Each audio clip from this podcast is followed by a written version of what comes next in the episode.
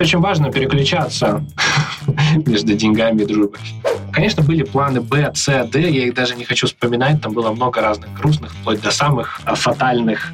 Представьте, что у вас одновременно забирают все IT-сервисы и возможность оплаты картой. типа, что вы сделаете в своем бизнесе? Ты боишься принимать какие-то решения, потому что ты сам себе придумал какую-то реакцию важных для тебя людей в твоей голове. А мы те, кто поможет Москве все это пережить.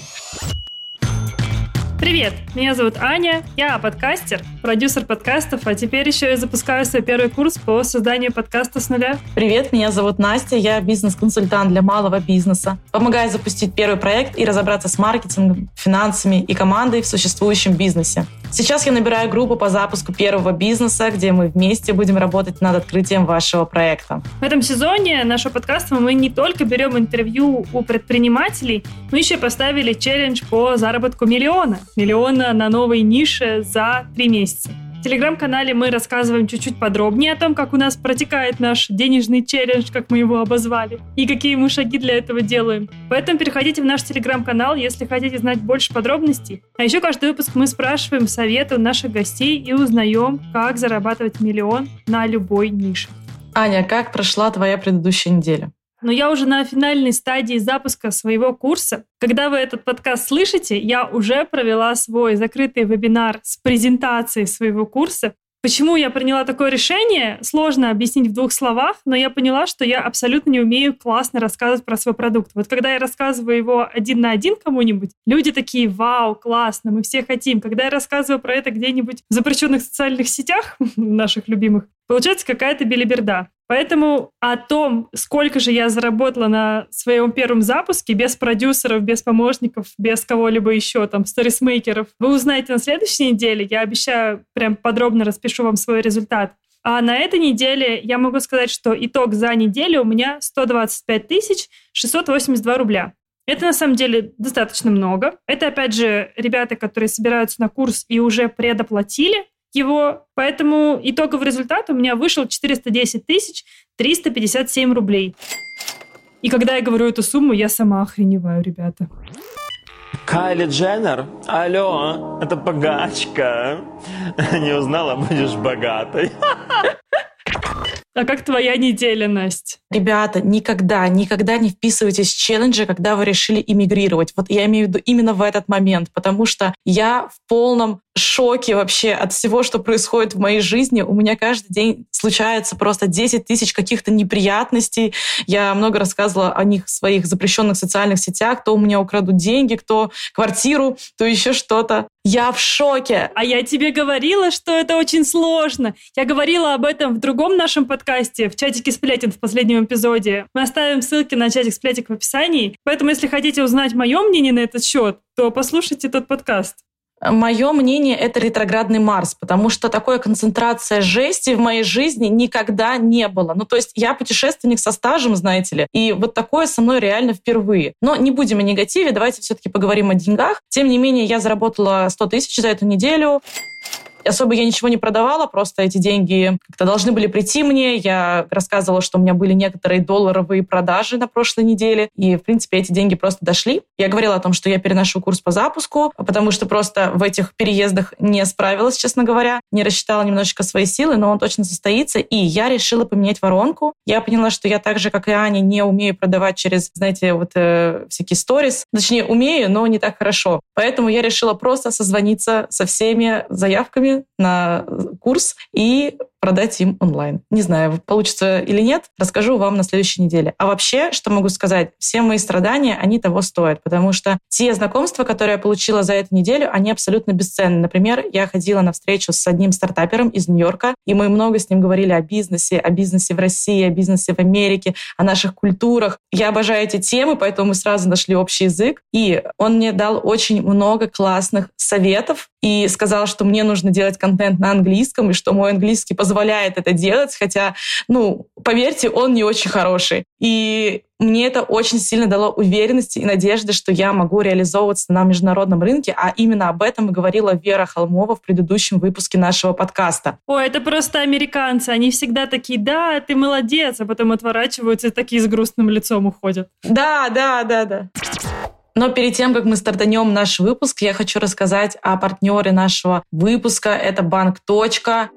И «Точка» организует конференцию для предпринимателей ТОК. Она пройдет 23 ноября в Москве в пространстве «Хлебозавод» и 24 ноября в онлайне. На конференции будут сессии «Вопрос-ответ», разборы кейсов, выступления известных предпринимателей и в том числе гостей нашего подкаста. Например, Ильи Илпанова из компании «Ешь деревенская», Полины Юровой и Светы Михалевой, основательниц Excellent, Александра Герасимовой, создательницы агрегатора Fitmost. Все они были гостями в нашем подкасте, и теперь вы можете послушать уже их в офлайне, либо онлайн, если вы находитесь, как и мы с Аней, например, не в Москве. Кстати, я буду слушать конференцию. Я уже записалась в онлайн-формат, потому что мне очень понравились лекторы. Прям, ребят, я советую, зайдите на сайт, хотя посмотрите, какой у них просто состав этих конференций.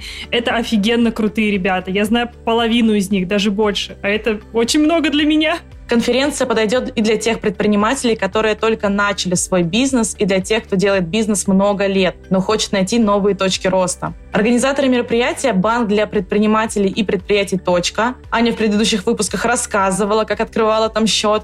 И Film Festival – самый знаменитый кинофестиваль России. Билеты на мероприятие можно купить по ссылке в описании к выпуску. Кстати, гость нашего сегодняшнего подкаста тоже будет участвовать в этой конференции. Какую тему он выбрал для своей конференции, вы узнаете в конце нашего подкаста. Итак, представляю гостя. Гость нашего сегодняшнего подкаста Женя Давыдов. Женя – сооснователь и SEO коммуникационного агентства Setters. Если вы слушаете нас давно, как минимум два года, то вы знаете, что мы когда-то уже писали его жену, Сашу Жаркову, но говорили мы тогда только про направление Setters Education. А как живет коммуникационное агентство в целом? Если вы не знаете вообще это агентство, то я советую знакомиться с их кейсами, потому что ребята, правда, супер заметные на рынке. Мне кажется, они топ три, наверное, самых известных в России коммуникационных агентств. Поэтому сегодня мы решили узнать, что же происходит в агентстве у ребят в 2022 году, зачем они скупают доли различных компаний, и мы постоянно видим об этом новости, и какие нововведения ждут их бренд, их компанию, их команду в 2023 году. Переходим к выпуску. Переходим к выпуску. Женя, привет. Привет, привет. Расскажи, пожалуйста, как ты сам себя сейчас представляешь, как ты себя называешь? Чаще всего я просто представляюсь как э, SEO агентства Setters и сооснователь э, еще большого количества бизнесов. Ну, то есть в какой-то момент я всегда там, все перечислял, потом э, просто говорю, что сооснователь и партнер в многих бизнесах. Перестал считать? Да нет, не то, что перестал считать, я знаю все про каждый из них, достаточно неплохо разбираюсь в их операционных каких-то показателях, но просто странно, знаешь, так постоянно это подсвечивать и перечислять. Поэтому основная моя такая понятная роль — это SEO. А расскажи, чем ты вот э, непосредственно каждый день занимаешься? У меня есть три очень понятных и простых фокуса, которые, мне кажется, должны быть у большинства CEO. Это стратегия, развития, то есть э, в какие направления мы идем, в какие направления мы не идем, то есть это умение отказываться от чего-то. Второе направление — это культура, то есть это все, что связано с э, ценностями, решением каких-то конфликтных ситуаций, как мы поступаем в той или иной какой-то сложном выборе и так далее. И третье, ну, это топ-найм, top hiring, кому как удобнее. Это как раз поиск э, талантливых э, профессионалов, которые будут лидировать какие-то направления, либо целые новые бизнесы, либо отделы. Все. То есть вот эти три основные направления описывают 90% моей деятельности, конечно, всплывают какие-то неожиданные операционные вопросы, которые бывают у любого предпринимателя, но в основном так. Слушай, мы вот в ноябре 2020 года, то есть это два года назад, прям почти ровно, записывали выпуск с Сашей Жарковой, с твоей уже женой. Кстати, поздравляем вас. Спасибо большое. Записывали выпуск о Setters Education. И тогда я помню, что оборот вот конкретно Setters Education на тот момент был около 60 миллионов. Можешь ли ты, может, в процентах сказать, во сколько вы выросли как агентство, как Setters? Смотри, тут, наверное, важно будет уточнить, что Setters Education и его оборотка и выручка — это вообще отдельная история, которая никак не связана с Setters. И Setters всегда был ну, во много раз больше и по команде, и по оборотам, и по выручке. Как агентство в этом году мы вырастем вообще не сильно. Я думаю, вот сейчас, примерно прикидывая вот оставшиеся там, полтора месяца до конца года, процентов, ну, на 8, на 12 мы, возможно, вырастем. Хотя это непривычные, естественно, для нас показатели с точки зрения роста, потому что всегда агентство росло. Первые годы кратно, ну, это стандартная история, потому что это эффект низкой базы, и ты всегда можешь там расти в два, в три раза спокойно. Но последние, как бы, даже последние годы мы старались расти на там, 25-40 процентов, то есть для нас это была как бы нормальная, классная цифра, в рамках которой мы всегда вырастали. Ну, естественно, все события, там, все, что происходило в этом году, никак точно не способствовало росту, особенно если большинство твоих клиентов всегда были международные клиенты, Netflix, L'Oreal, не знаю, еще много классных э, больших брендов.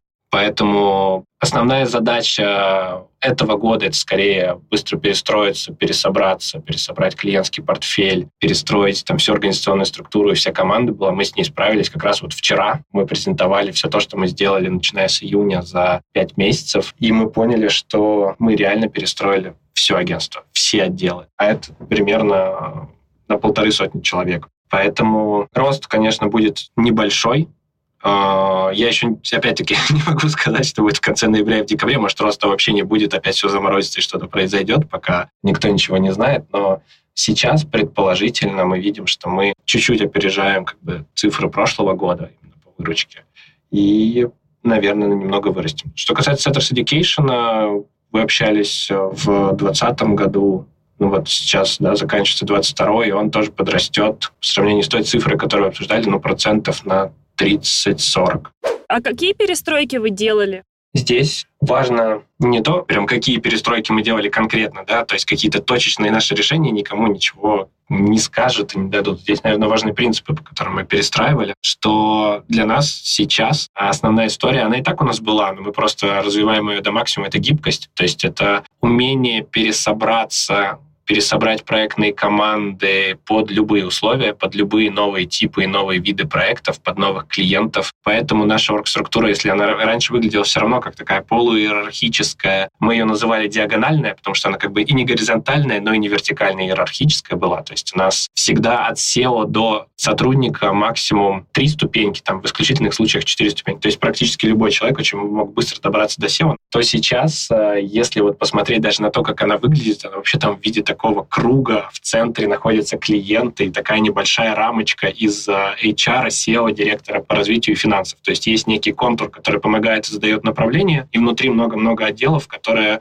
все супер переплетены и работают вместе с клиентом. Мы старались все это составить так, чтобы в случае каких-то там новых изменений, новых перемен нам не приходилось сильно ее пересобирать, мы просто могли пересобрать людей внутри ты смотришь на эту структуру и реально понимаешь, а кто здесь чем занимается, кто зачем здесь нужен и почему все взаимосвязаны. А как изменилось это с точки зрения клиента? Для клиента это все должно быть вообще не важно. Клиент не должен разбираться в вашей организационной структуре и думать о том, а как оно у вас там все устроено. У него должно быть контактное лицо, с которым он общается, который оказывает тот самый клиентский сервис, а, который помогает правильно найти какие-то задачи, собственно, для агентства, понять, какие они должны быть, что мы должны вместе с клиентом решить. И дальше уже как раз задача нашего отдела аккаунтинга и Ньюбиза распределить это на всю оргструктуру, чтобы все начало работать. Поэтому для клиента здесь, наверное, меняется только наша скорость, ну, что она становится быстрее, и некая большая прозрачность для него. Поэтому для него ничего, кроме там, скорости, сильно не изменится. Для нас это изменилось с точки зрения прозрачности и понимания, кто за что отвечает, какое-то там тоже такое разделение зон ответственности. Знаете, что меня удивляет во всей этой ситуации, что когда ну, реально мир рушится. Даже ты говоришь, мы не растем уже так, как раньше. Вы покупаете долю в компании. Вот недавно буквально была новость да, про то, что вы купили долю в компании PR Hub. 10%, и хочется поговорить прямо об этом поподробнее. Очень много вопросов. Начну с пиар-хаба. Почему вы купили именно там долю? Почему именно в этом агентстве? И в чем смысл?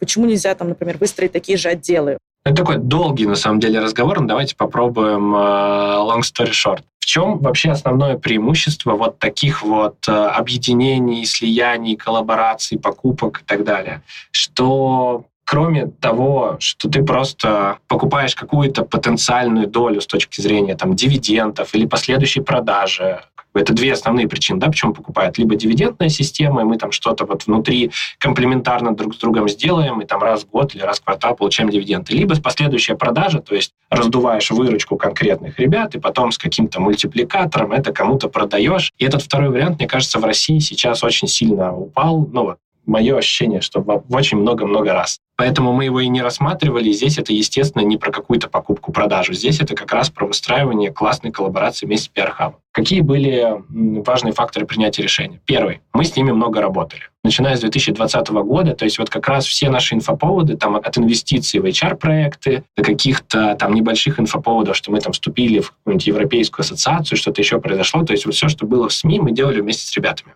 У нас уже, знаете, есть такой наработанный с ними опыт, они проверены, нам комфортно с ними работать. Второй, наверное, важный пункт – это корп-культура, а вообще формат общения ребят, что нам с ними очень комфортно и классно работать. То есть мы понимаем там друг друга с полуслова, у нас похожие стандарты качества к тому, как должна быть сделана работа, там, с какой скоростью, какой должен быть клиентский сервис и так далее. Но и, наверное, третий такой немаловажный пункт, что это помогает добавить там в целом каких-то новых мыслей, новых э, идей, новых подходов, новых форматов. Просто э, у меня есть такая хорошая аналогия, что, ну, как и любой человек, это всего лишь совокупность каких-то накопленных травм, которые приводят к каким-то амбициям, каким-то важным для человека вещам, да, то есть чего-то у него не было, вот он теперь всю жизнь этого хочет. Также и компания — это всего лишь, э, знаете, такой отпечаток э, неудачных опытов. То есть если в компании один раз поработала там с каким-нибудь малым бизнесом, не знаю, из ресторанной сферы, и опыт был удачным, то, возможно, она будет с ним продолжать работать, все круто и все классно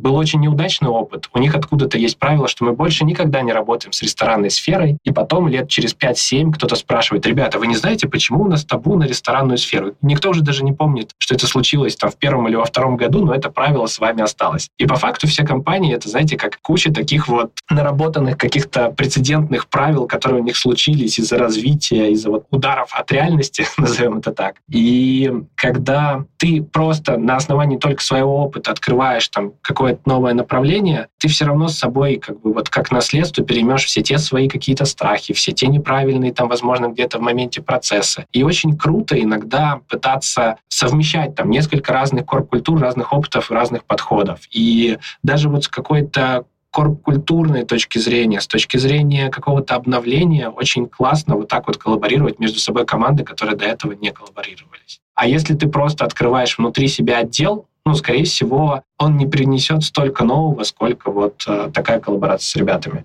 И, ну, что еще важно, что у нас разный опыт и клиентский портфель, мы очень классно дополняем э, там, друг друга, мы помогаем им. Мы никогда вот именно в таком большом формате не занимались пиаром, работой со СМИ, работой там, с редакциями, да, с какими-то вот гарантированными выходами в СМИ и так далее. И вот мы сейчас оказываем более комплексные классные услуги для своих клиентов. Если мы запускаем спецпроект, мы сразу приходим с ребятами, запускаем с ними что-то вместе. И даже за последние вот, полтора-два месяца, сколько мы работаем, у нас уже, ну, наверное, будет под десяток кейсов, и это очень круто, совместных и для нас, и для них это очень классная такая коллаборационная история, которая делает сильнее обоих. Классно. Мне нравится, что ты это воспринимаешь как э, коллаборацию и называешь это коллаборацией, а не мы купили долю там в какой-то компании. Это очень много говорит о вас как о компании, как будто бы такой более дружеский подход. То есть не для того, чтобы там примножить выручку за год или добавить какие-то активы. Ну и поэтому тоже, я думаю, но в первую очередь то, как ты говоришь, что это про коллаборацию и про сотрудничество. Аня, у тебя опять розовые пони-единороги, прости. Мы не для денег, мы просто хотим дружить. Это я. И я такая, ну да, да, вот, кстати, реально, вот Женя говорит, думаю, ну правда, там денег должно быть, да, неплохо, хорошее. У меня вообще прям в другом там, ключе мозг начал думать. Слушай, ну а говоря про деньги? Ну, здесь очень важно переключаться между деньгами и дружбой. Да слушайте, с точки зрения денег, э, это тоже хороший, здоровый бизнес, э, прибыльный, в котором э, есть свои клиенты, свои ретейнеры. Мы понимаем, сколько мы туда можем ценности добавить, сколько новых клиентов мы можем привести. Поэтому с точки зрения денег это тоже выгодная, понятная инвестиция. Притом мы не хотим там, покупать какую-то основную или большую часть наша это как бы главная вообще цель, чтобы ребята были целиком заинтересованы, ну, конкретно фаундер Даня, чтобы нам это было интересно, то есть чтобы там было не 5% или 6%, чтобы мы такие, ой, ну, ну ладно, окей, потом разберемся. Чтобы нам тоже было интересно передавать а, каких-то клиентов к ним на услуги, все больше с ними коллаборировать. У нас еще много неочевидных штук. То есть мы, например, сейчас приходим в PR-хаб со всеми инфоповодами, которые у нас есть в разных бизнесах. То есть к ним приходят рефил, рассказать о запуске какой-то новой линейки. К ним приходит Setters Education, например, подсветить, что поменялся SEO в Setters, Setters Education. К ним там приходим мы, чтобы они помогли нам с кейсами для агентства и распространили их по СМИ. То есть даже вот в таких форматах возможна коллаборация.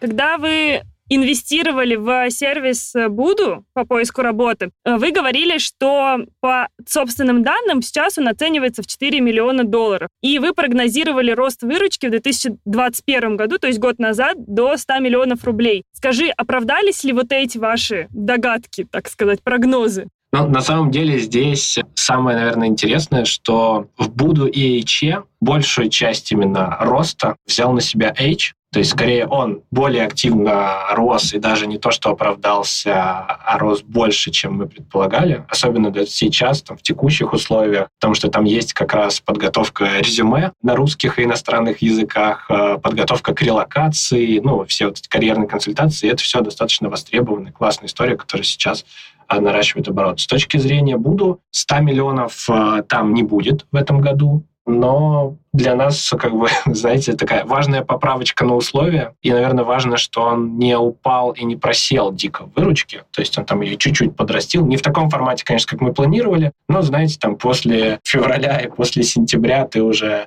к планам относишься как к ориентирам на карте. Ну, вообще не обязательно, что ты туда доплывешь, потому что тут три шторма и четыре водоворота впереди. Как-то так. Оставили ли вы для себя такую же цель на PR Hub? Типа прогноз выручки вот такой-то, и мы вот так оцениваем эту компанию. Да, там э, вообще как бы большая часть сделки построена на таких еще внутренних KPI, что мы должны дойти с ребятами там, до определенных цифр, э, и мы вот как раз а, по ним сейчас будем в конце года первые какие-то итоги подводить. Ну, чтобы вы понимали, как бы прошло это всего там полтора-два месяца, ну, с начала нашего общения. Поэтому здесь рано о чем-то говорить. Да, есть какие-то сделки, есть какая-то выручка уже там конкретная от нас. Сейчас будем смотреть э, по итогам года, к чему это все придет. Ну и дальше ставить себе новый KPI. Но я думаю, что вот как раз там с PR-хабом здесь просто еще больше такой агентской синергии, ну, потому что мы просто можем напрямую там большой клиент, который к нам пришел на ТВ-ролики, креативную кампанию и так далее, мы можем просто взять и сказать, ребята, давайте вот еще по пиару мы можем сделать вот это, вот это, вот это. PR-хаб там готовит классное там, коммерческое предложение, и мы вместе в коллабе сразу заходим. Поэтому здесь э, какие-то цифры, э, итоги,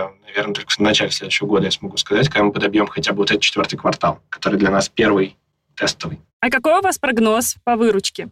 Ну, смотрите, я здесь не буду сейчас в абсолютных цифрах говорить. Я скажу, что мы хотим за вот этот квартал по отношению к тем, которым мы его сравниваем, мы хотим рост пока на 30%, что как бы является очень адекватной, хорошей цифрой. Мы поговорили про PR-хаб. Ты сказал, да, что есть две модели под капитализацию, под дивиденды.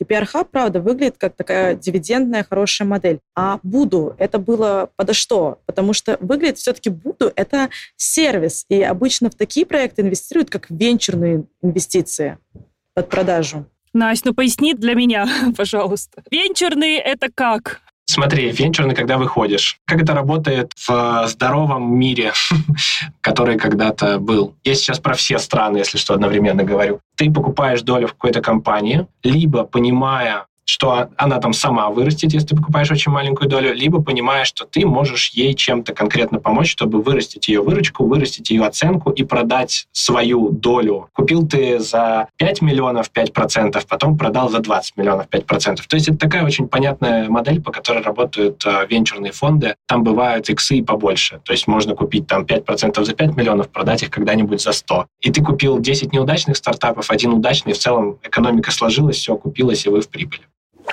Слушайте, ну, буду речь, э, я думаю, что здесь еще важно все то, что мы говорили в целом о командах, э, connecting huggable talents, про то, что хочется влиять и на рынок труда, про то, что хочется образовывать э, больше людей, вообще про какие-то карьерные возможности, их карьерный трек, как можно там развивать себя. И здесь, наверное, кроме вот этой венчурной штуки, которая, естественно, подразумевалась в каком-то там долгосрочном периоде, есть э, большая классная социальная история. Ну, то есть, если пообщаться с ребятами, сотрудниками из HR, основателями HR, вы тоже увидите, что у них горят глаза, им круто от того, сколько классных кейсов, сколько классных там отзывов, сколько ребят сменило работу.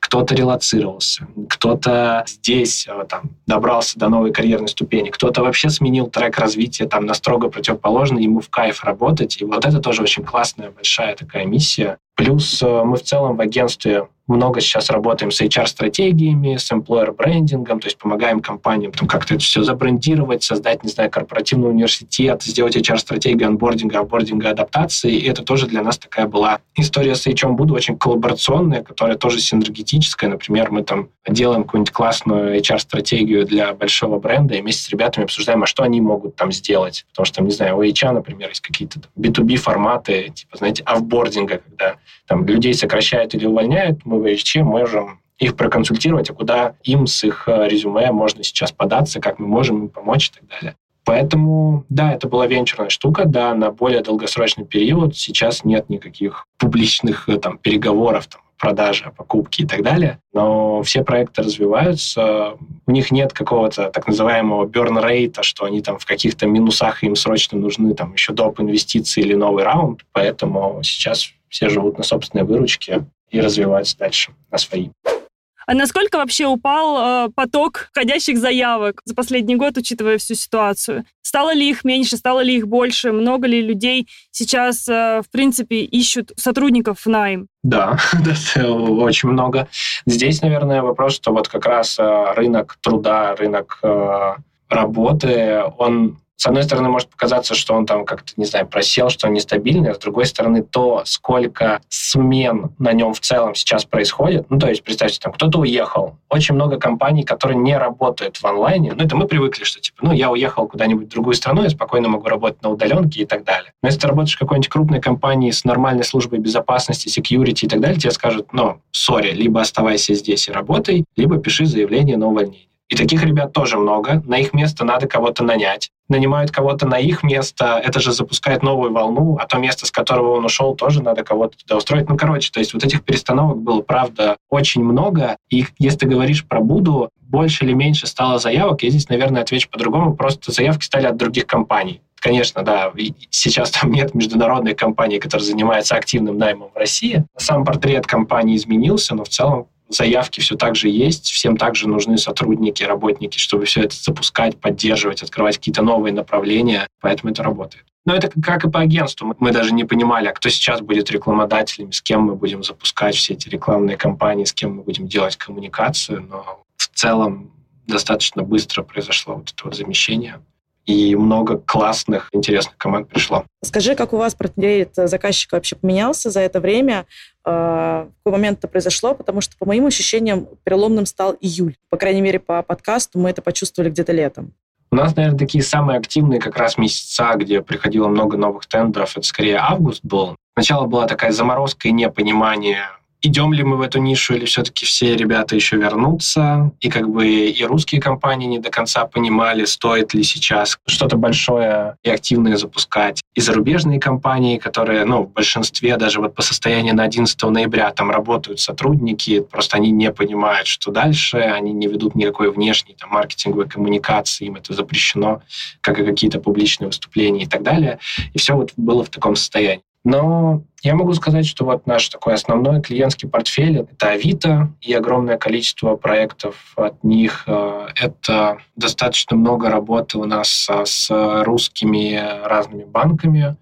Есть э, ребята типа Kiwi, есть, например, Старт, видеостриминг, и на самом деле, что ну, для меня классно, ну, есть такой, знаете, стереотип, что абсолютно все русские клиенты ну, работают э, через такой, как это называется, Russian Management and Russian Feedback. Ну, когда все супер быстро, срочно, жестко, потом кто-то там не отвечает, ну, как бы не настроенные процессы, вот это все. Ну, во-первых, такое есть во многих компаниях, это не только какая-то там русская особенность, а во-вторых, есть у меня такое просто наблюдение, что все равно есть большое количество сейчас русских классных команд, с которыми супер комфортно работать, они понимают, что они делают, они понимают, зачем они делают, они приходят с классными брифами, недавно мы классно работали с Демиксом, и ты просто понимаешь, ну, во-первых, что там много ребят, из, которые раньше работали там в зарубежных компаниях, много такого намешанного опыта. Они классно подходят к брифингу. Команда, ну, с нашей стороны агентства тоже там супер довольны, счастливы с ними работать. Это тоже очень важный пункт, чтобы была коллаборация между там нашей командой и клиентской. И то, чего мы боялись больше всего, что, знаете, мы там со своим вайбом и со своими процессингами, со своими креативными сессиями, там, дизайн-сессиями, бренд-сессиями и так далее вообще никому не будем нужны, потому что ну, это будет совершенно непонятно, а не актуально и не востребовано. Не могу сказать, что она там прям совсем не оправдалась и все идеально. Ну, естественно, какие-то проблемы есть. Но это точно проблема не тех масштабов, какой мы себе ее представляли. То есть есть классные, суперадекватные российские команды с российскими офисами. Здесь даже есть определенное удобство, что намного меньше всего надо теперь согласовывать с какими-то центральными офисами, и даже где-то увеличилась вот эта вот скорость принятия решений. И в целом, как-то, знаете, так даже органически случилось, что мы просто там за апрель, май, июнь, июль, ну и вот где-то как раз к августу начался период уже принятия решений, что да, там, мы выбрали вас, мы будем работать с вами, мы будем там, снимать ролик с вами. Мы просто поняли, что как-то органически оно действительно пересобралось без каких-то вот таких вот постоянных превозмоганий, что вот не знаю, нам там не нравится работать такой командой, она чего-то не понимает. То есть те страхи, которые были, они не оправдались. И вот это радует, что все равно есть много классных, суперадекватных команд.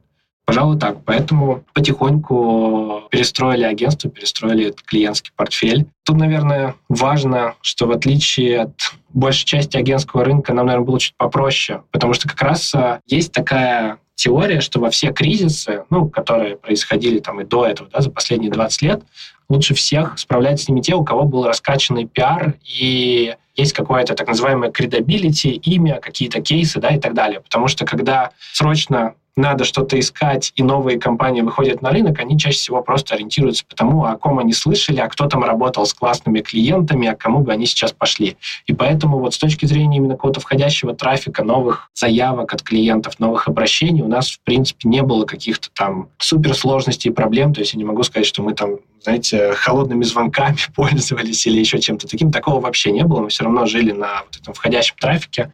Просто эти компании изменились. Сильные становятся сильнее, а слабые уходят с рынка. Это, знаешь, очень сильно говорит про вас, как про компанию, потому что ваш опыт интересен тем, что действительно вы просто очень долго, планомерно раскачивали свой бренд. По сути, спад произошел у тех, кто работал только на том трафике, который, ну, наверное, называется сарафанным радио, можно сказать. Просто входящий трафик через знакомых или проект за проектом просто приходили сами как-то. У вас как-то был выстроен все равно и пиар, и маркетинг себя как компании, и поэтому у вас не произошло такой сильной просадки. Это круто.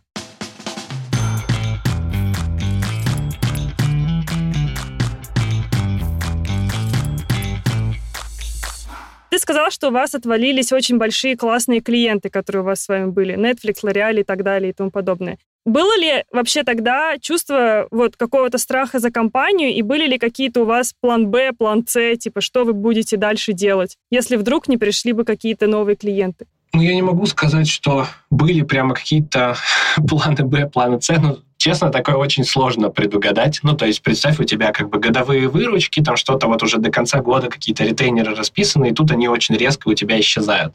А насколько упала выручка? Или сколько процентов ушло от вас проектов? В годовом выражении почти 80 процентов. Но это в годовом выражении. Это не в выражении там, конкретно март-апреля. Когда ты работаешь с большими компаниями, у тебя чаще всего контракты на 1, 2, 3 года, и у тебя даже есть примерная сумма этих контрактов. То есть вот у тебя с кем-то 60 миллионов на два года. И они у тебя как бы уже есть, ты их учитываешь там в пендельке, что вот вы с ними будете работать, вы с ними будете что-то запускать, так называемые ретейнеры, которые вот существуют. Они там бывают креативные, пиарные, диджитальные, медийные и так далее. Ну и, собственно, у команд в этот момент есть загрузка. То есть э, вы рассчитывали на определенный загруз команды? Да, да, да, конечно. И ты вообще планируешь заранее. Но э, здесь важно, наверное, сказать, что где-то 20 марта у нас было сокращение команды на 12 человек. В основном это были ребята, которые как раз связаны, не знаю, там, с Facebook трафиком, ну вот или с какими-то проектами, которых больше, скорее всего, не будет в силу всех новых изменений. Мы в этот момент э, превратили наш отдел рекрутинга в отдел декрутинга и помогли всех этих ребят сразу куда-то устроить. В остальном мы просто переключились на такой, знаете, еженедельный, иногда даже ежедвухдневный пульс вообще по всей компании, какие новые заявки пришли, как мы с ними работаем, какие услуги вообще сейчас спрашивают, что востребовано. Для нас, например, очень интересная была особенность, что где-то, наверное, летом, как ты говорил, когда вот этот слом произошел, и вот сентябрь, октябрь, очень много в целом людей приходит на стратегии всех видов, бренд-стратегии, коммуникационные. Ну, то есть все хотят как бы понять, как занимать какие-то конкретные рынки, как работать с какими-то конкретными новыми аудиториями. И вот очень многие теперь, если раньше приходили на какие-то тактические быстрые запуски, там вот в первой половине года, то во второй больше про стратегию, про понимание того, что делать в следующем году. Все хотят план на будущее. Да-да-да, все хотят хотя бы каких-то планов.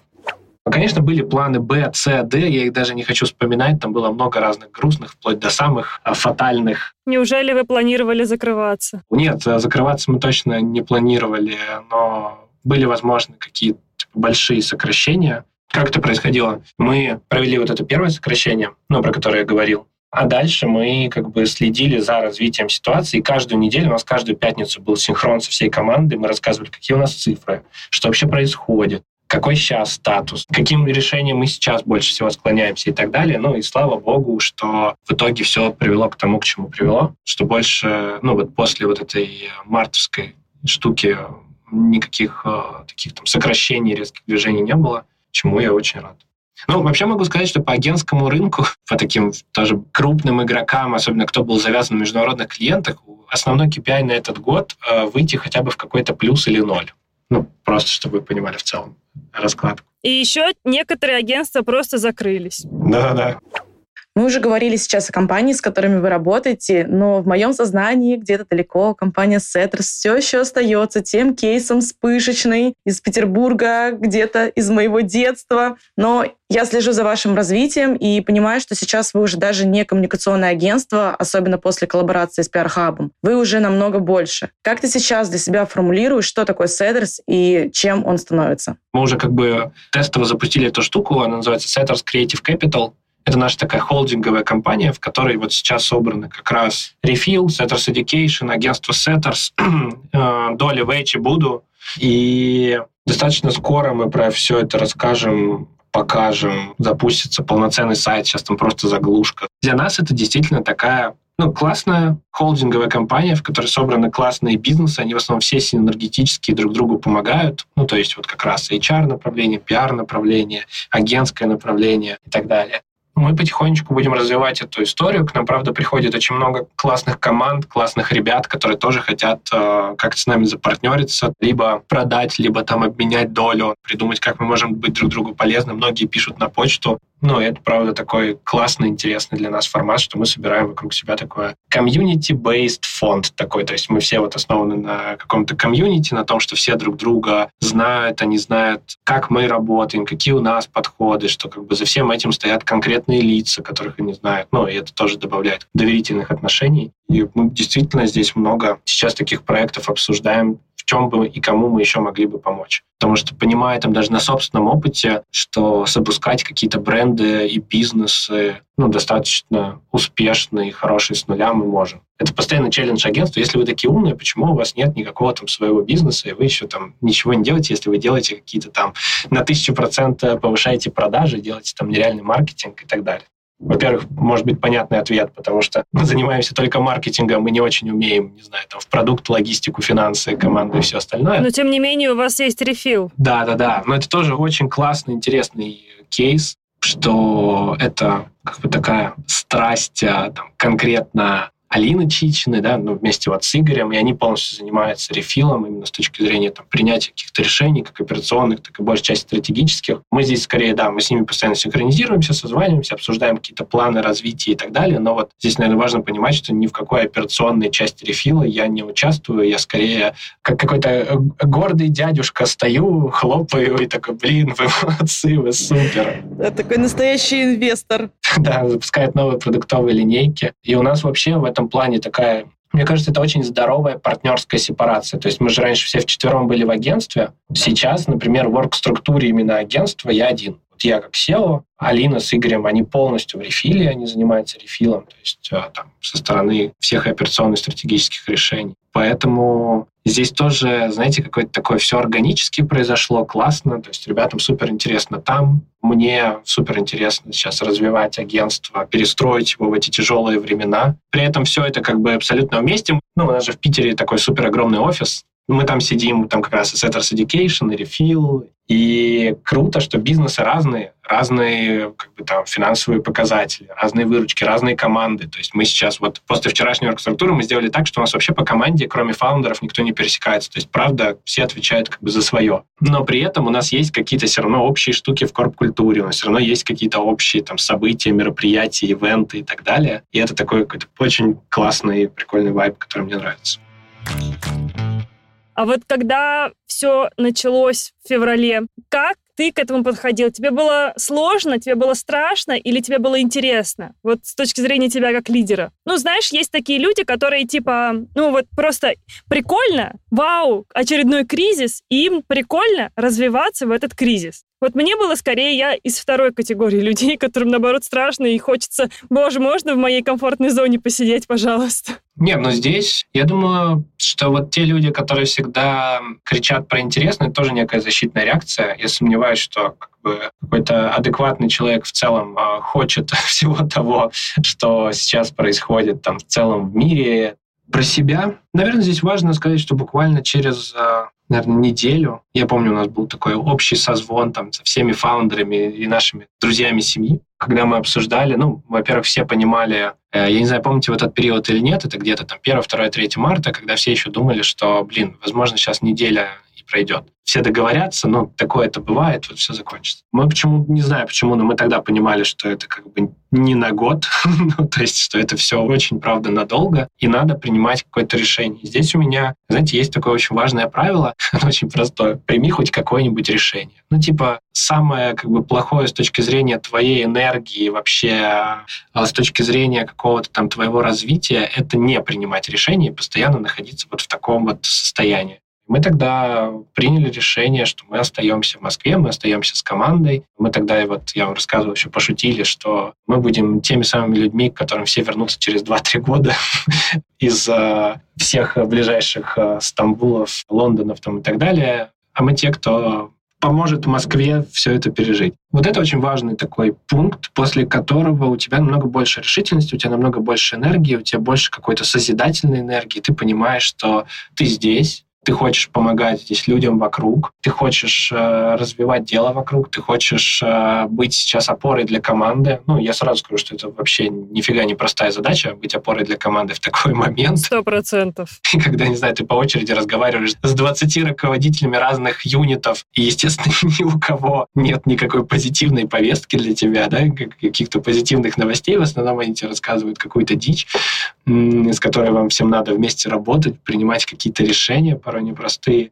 Знаете, самое смешное, вот ты всегда вспоминаешь какие-то свои интервью после этого. Мы обсуждали Бена Хоровица, у него есть э, книга Hard Things About Hard Things, ну, то есть книга для SEO такая. И там э, есть очень прикольное разделение на peaceful SEO и wartime SEO. Ну, типа SEO военного времени, SEO мирного времени. То есть SEO мирного времени, он такой про эксперименты, классную команду, а, культуру ошибок, в которой можно спокойно ошибаться, там, развивать что-то новое, креативность, вперед эффективности там будем пускать. Ну, короче, нам надо созидать, нам надо придумывать и так далее. SEO военного времени. Эффективность, аналитика, цифры, жесткость, быстрое принятие решений, нанимай медленно, увольняй быстро, все вот эти вот штуки. А, это, по-моему, с Егором у меня было такое интервью, и он меня спросил, слушай, ну вот если бы тебе сейчас надо было бы стать вот этим а, SEO военного времени, что бы ты сделал? Я тогда ответил, что, блин, слушай, я бы, наверное, отдал бизнес в руки кого-нибудь и спокойно бы ушел заниматься своим peaceful SEO, потому что, ну, это прикольнее получается. Ну, не люблю я вот жесткость, э, какие-то неприятные решения. Ну, то есть вот, ну, зачем оно мне надо? Не хочу. Ну, а потом я понял, что я как-то нормально взял себя в руки в марте такой. У меня же всегда, знаете, такой основной мотиватор всего, что я делаю, это такой интерес. Здоровый интерес, а давай попробуем, как вот здесь, а давай попробуем, что в этой сфере, а давай попробуем вот здесь что-то сделать. И я такой, слушай, ну, Жень, для тебя это будет сейчас еще один эксперимент, тебе надо побыть вот этим wartime SEO, жестким, с цифрами, быстрее принимать решения, там, не сисюкаться, как бы все сделать супер адекватно, прозрачно, по-человечески, но в то же время решительно и быстро. Вот, и этот такой интересный период продолжается полгода. Вот за него мы как раз там все перестроили, переделали. Такой, ну, с точки зрения именно управленческого бизнесового опыта, это, конечно, сильнее любого MBA. Ой, я все время говорю последние несколько месяцев, говорю, ребят, никто, ни один просто университет мира не обучит вас тому, что прошли русские предприниматели за последние полгода. Да-да-да, кейсы в Гарварде. Представьте, что у вас одновременно забирают все IT-сервисы и возможность оплаты картой. типа, что вы сделаете в своем бизнесе? Да-да-да-да. Это какая-то нереальная ситуация абсолютно.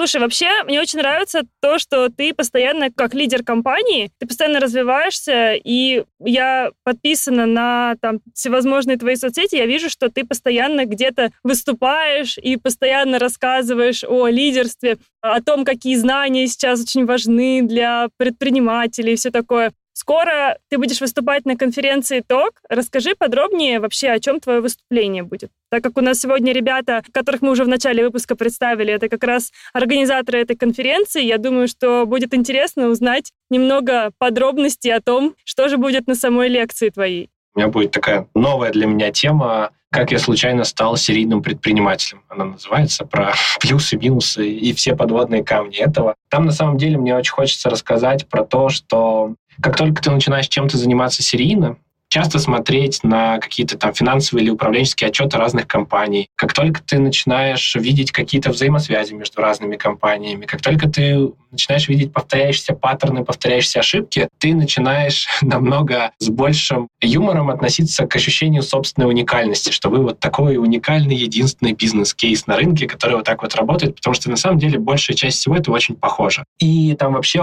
начинается очень интересная штука работа с пропорциями. То есть э, я никогда об этом не думал в таком ключе, но когда ты, правда, начинаешь смотреть на пропорции бизнеса, сколько ты получаешь выручки отсюда, сколько ты здесь тратишь на маркетинг, то есть в какой-то момент ты начинаешь видеть ожившую картину бизнеса, просто посмотрев на пропорции расходов и доходов компании. Ну вот если она нормально структурирована. И вот э, как бы все эти пункты, какой опыт это все дает, насколько это позволяет проще относиться к каким-то решениям ну, в конкретной компании. То есть то, чему ты придавал собственную какую-то невероятную важность регулярно, оказывается не таким важным, э, и решения, они всегда вот рядом, буквально на поверхности. Про то, как люди недооценивают силу простых вещей, что мы всегда ищем сложные, мы всегда ищем какие-то лайфхаки, какие-то вот смекалочку, что-то вот надо придумать и сделать, хотя чаще всего очень понятные, простые, прямолинейные ответы, честные, дают намного больше результата в моменте. Это тоже, наверное, такой достаточно важный пункт.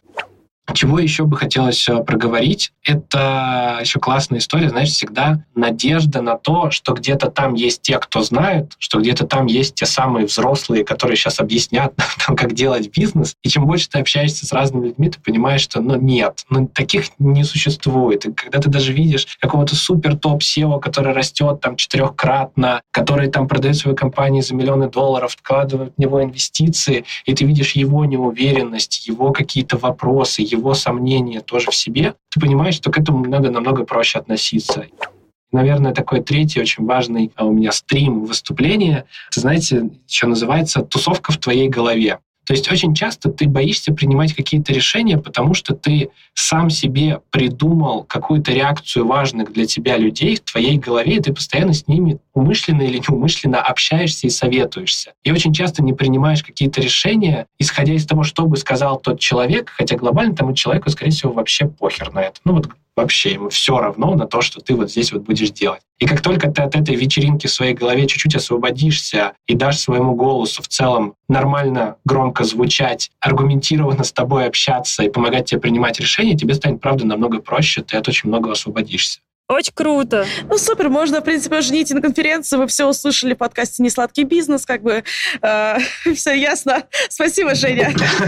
Неправда. Не-не-не, ребята, у меня там 40 минут тайминга. Я приду на конференцию, я буду там онлайн. И, кстати, классно, что ребята добавили возможность не только офлайн присутствовать на ней, но и онлайн. Поэтому я буду смотреть уже твое выступление через экран компьютера. Если кому-то тоже интересно, ребят, мы оставим ссылку на конференцию в описании.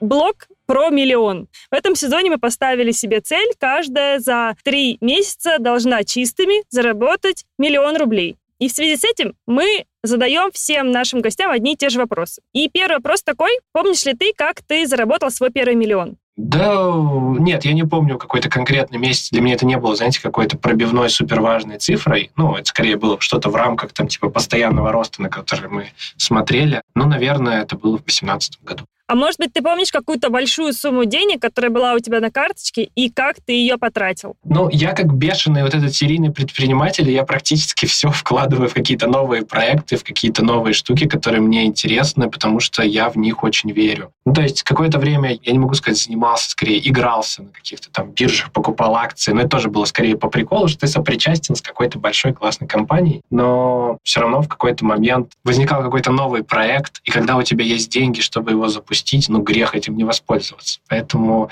практически все деньги, ну, за исключением каких-то там потребностей, типа, не знаю, там, купить квартиру, одежду, какие-то еще штуки, которые там важны и базово как бы, классно в жизни, все остальные деньги стараюсь вкладывать в какие-то новые бизнесы и проекты. Да, я сейчас представляю, даже слушатели такие сидят, э, да, да, Женя, вот весь такой молодец, все в бизнес, все в бизнес. Ну, надо базово. Квартира, машина, значит, там, не знаю, лям в месяц. Ну так, по мелочи, купил квартиру. Не, я вообще и цукей, типа, я только поддерживаю. Нет, на самом деле я брал квартиру в ипотеку, ну, типа, как нормальный человек, да, с хорошим процентом, все супер. И большую часть денег всегда вкладывал в бизнес, то есть я не приверженец каких-то, ну, совершенно таких э, знаете, есть ребята, которые такие, вот надо накупить себе дорогущих шмоток, либо дорогущих тачек, потому что я заслужил, я заработал. Ну, вот, я не знаю, там, бизнес-молодость так это учила, там еще многие вот, школы. Мне не очень близко эта история, когда я думаю, нахрена мне эта тачка, что я с ней буду делать? Ну, как бы стараюсь э, вкладывать деньги и энергию, и время свое туда, где мне действительно интересно. Мой путь ниндзя больше в предпринимательстве, в какие-то новые проекты. Каждый выбирает то, что его мотивирует, то, что ему интересно.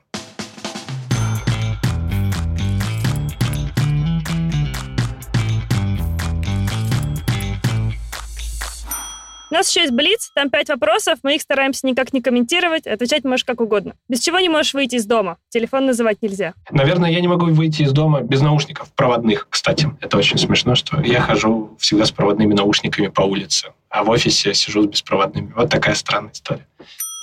Без чего невозможно представить твой бизнес? Без команды в нем. Это все, что его делает таким, как он есть. Чем бы ты занимался, если бы не тем, чем занимаешься сейчас? Я бы писал книги, возможно, какие-то повести, романы, рассказы. Вау! Но я, может, этим еще когда-нибудь займусь на пенсии, поэтому я еще как бы тешу себя надеждой. Какие три качества ты ценишь или любишь больше всего в себе? Любознательность, амбициозность, умение балансировать между рациональностью и эмоциональностью. И последний вопрос. Предпринимателем становятся или рождаются? Господи, сколько там разных теорий я все-таки за становится, предпринимателем становится. Все-таки вот это умение тестировать реальность, оно редко с, прямо с самого-самого раннего детства. Мне кажется, оно возникает чуть попозже. А умение тестировать реальность – это самая главная штука для любого предпринимателя. Вообще можно в эти два слова описать все то, чем занимается предприниматель. Дай тогда один совет начинающим предпринимателям, которые нас и тебя слушают. А он такой простой. Предпринимательство — это такая очень сложная штука, сложная балансировка между двумя фразами. Никогда не сдавайся, и если лошадь сдохла, слезь. И вот тебе всегда надо находить тот самый правильный ответ. Супер. Женя, спасибо тебе. Очень рад был с вами пообщаться. Спасибо тебе большое. Пока-пока. Пока-пока.